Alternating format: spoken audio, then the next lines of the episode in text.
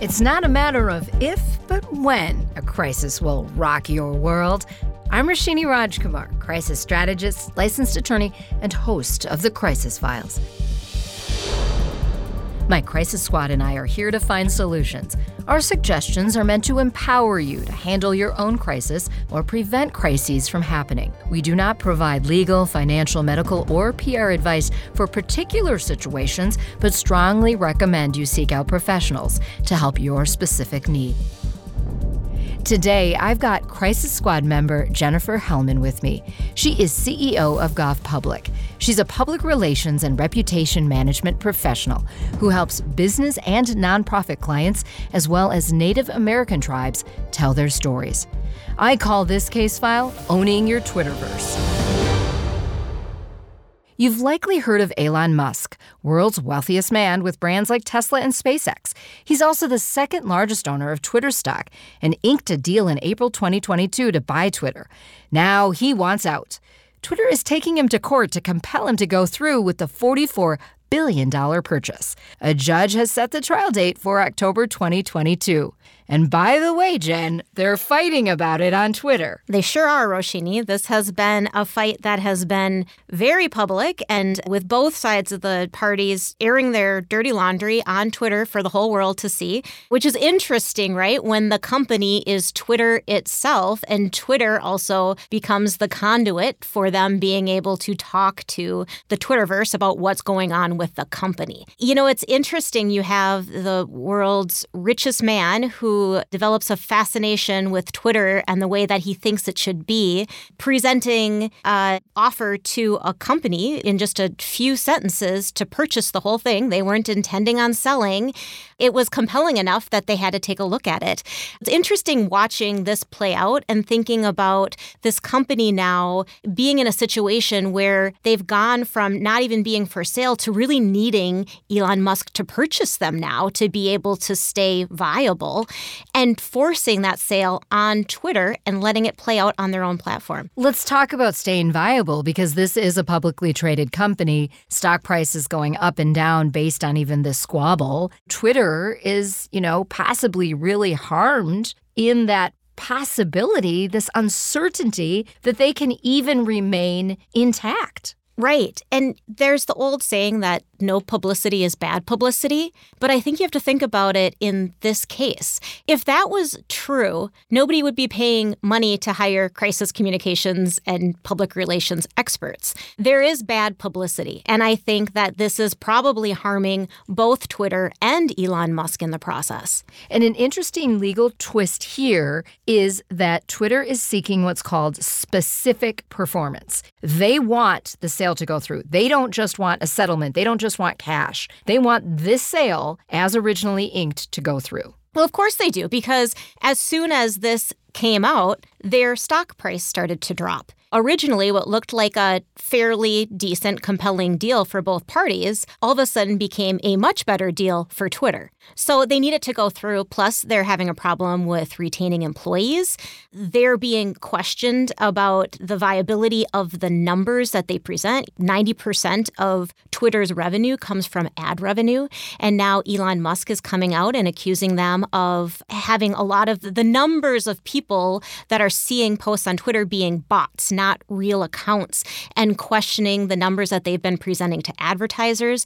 There's a degradation of trust that now is also depleting their stock price and their confidence in the product. Yeah, that original deal is looking good. I would be trying to compel that deal to go through too. Right. And the thing is, I, love that you get into the trust issue because whether you are the world's richest person or someone just trying to get by or newly into a manager role and you're trying to grow a business for yourself or for your company, trust is really important.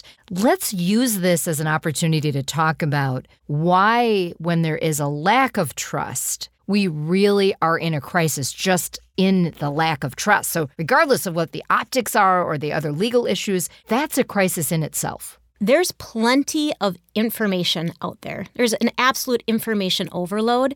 The issue is who are you going to believe? Who are you going to trust? Who are you actually going to listen to? There was a recent Pew Research study that said three out of five Americans can't tell the difference between fact and opinion. And that is because we are getting so much information every day coming from very political and divisive forces. People tend to believe opinions of people who are like minded with them and, and take them as fact. We know that trust in the media is at an all time low, trust in the government is at an all time low. But then there are people who have tremendous outsized influence, like Elon Musk, who, because of money, power, and the way that he communicates in a really straightforward, compelling way, I think there's more people likely to trust him than to trust media coverage of the story.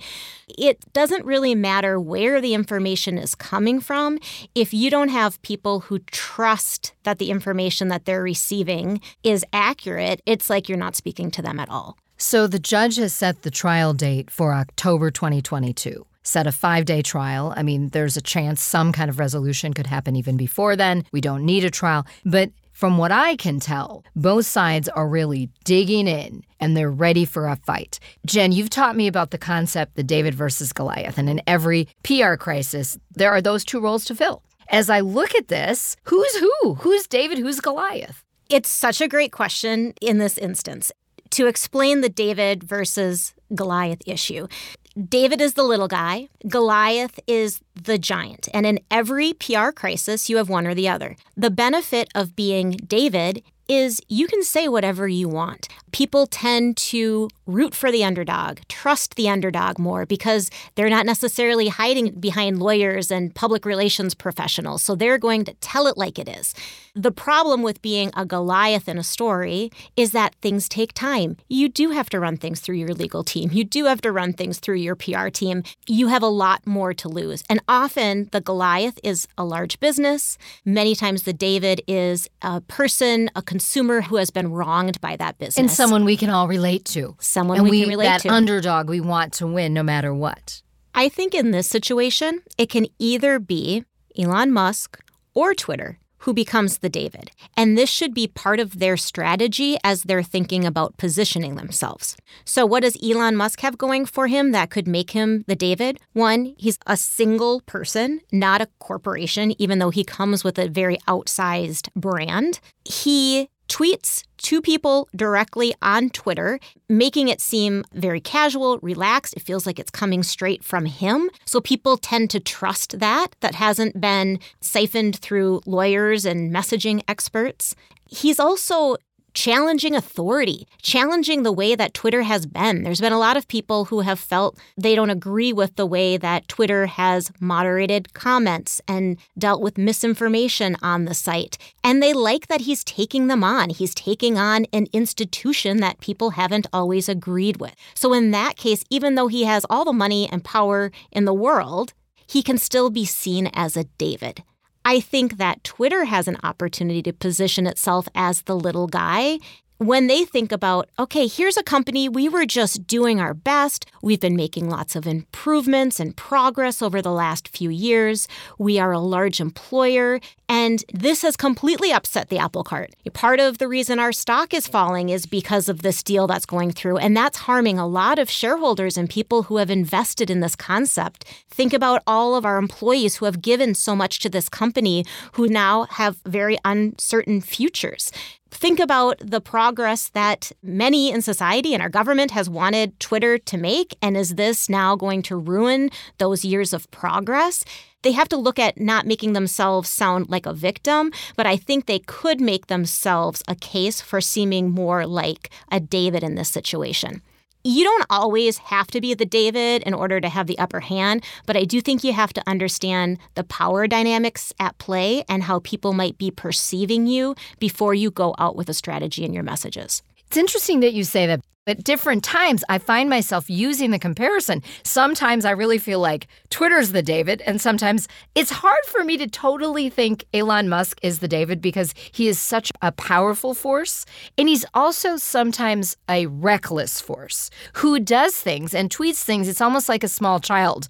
But I'm really curious, you know, as a crisis strategist, I'm like, this is one where I'd love to work with either side of this as they try to resolve. So let's talk about the issues here. We've got all the PR issues that you've really nicely described, the open fighting on their own platform, as well as all the negative headlines across many platforms, the uncertainty as a public company. That's a problem for Twitter. Are there serious issues for Elon Musk other than that's $44 billion he's not going to have anymore?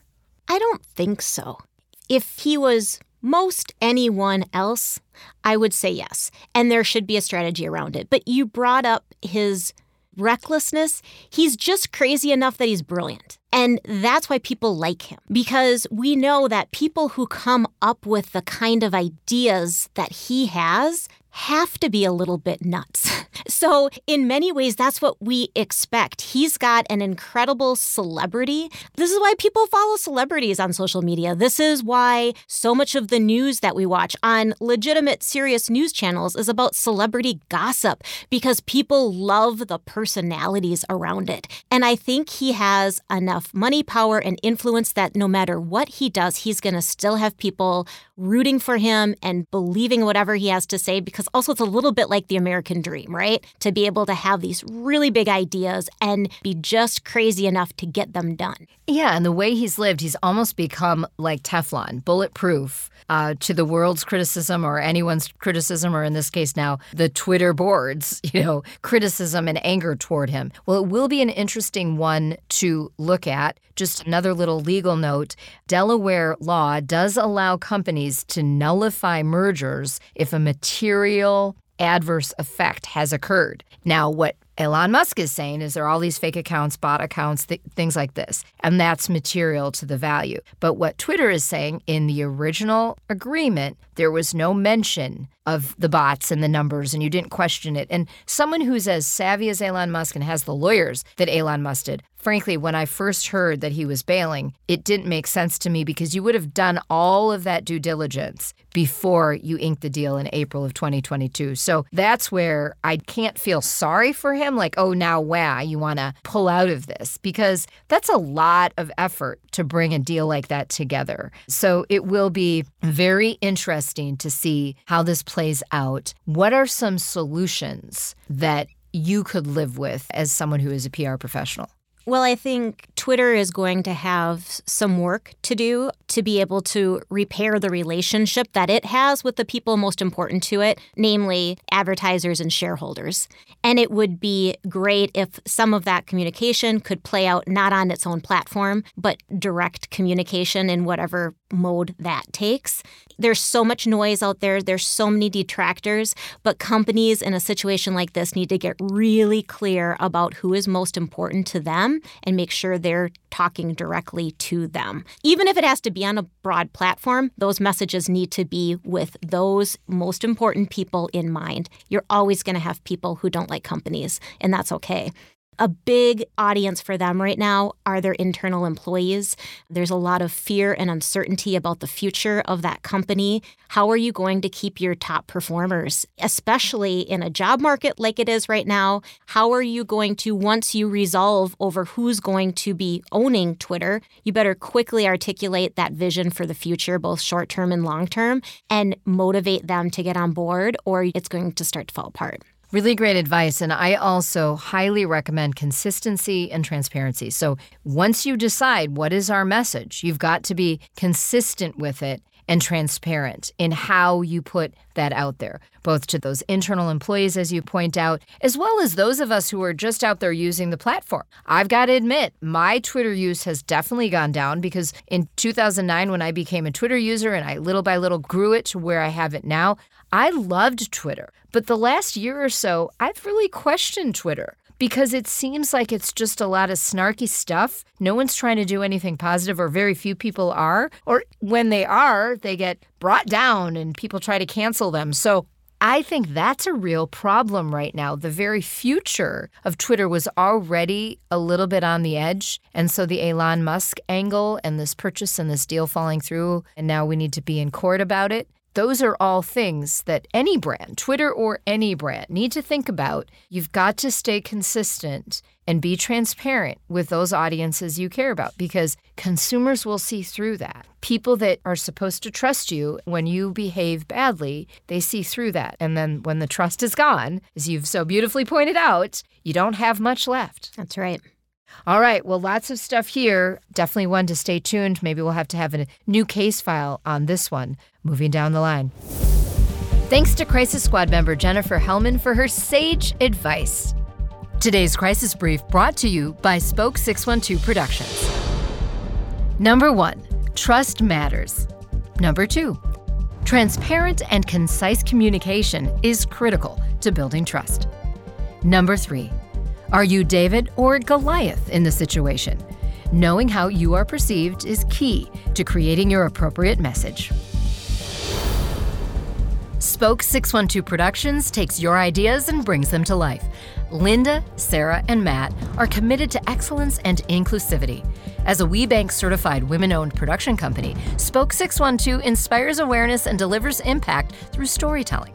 When you put your project in their hands, Spoke 612 draws on their own talents and experience to ensure they tell the best possible version of your story. Visit their portfolio at spoke612.com. Thank you to my podcast co producer, Tom Hamilton of Undertone Music. Want us to weigh in on your crisis? Email me, Roshini at RoshiniGroup.com, R O S H I N I at RoshiniGroup.com. I'm Roshini Rajkumar. Join me next time on The Crisis Files.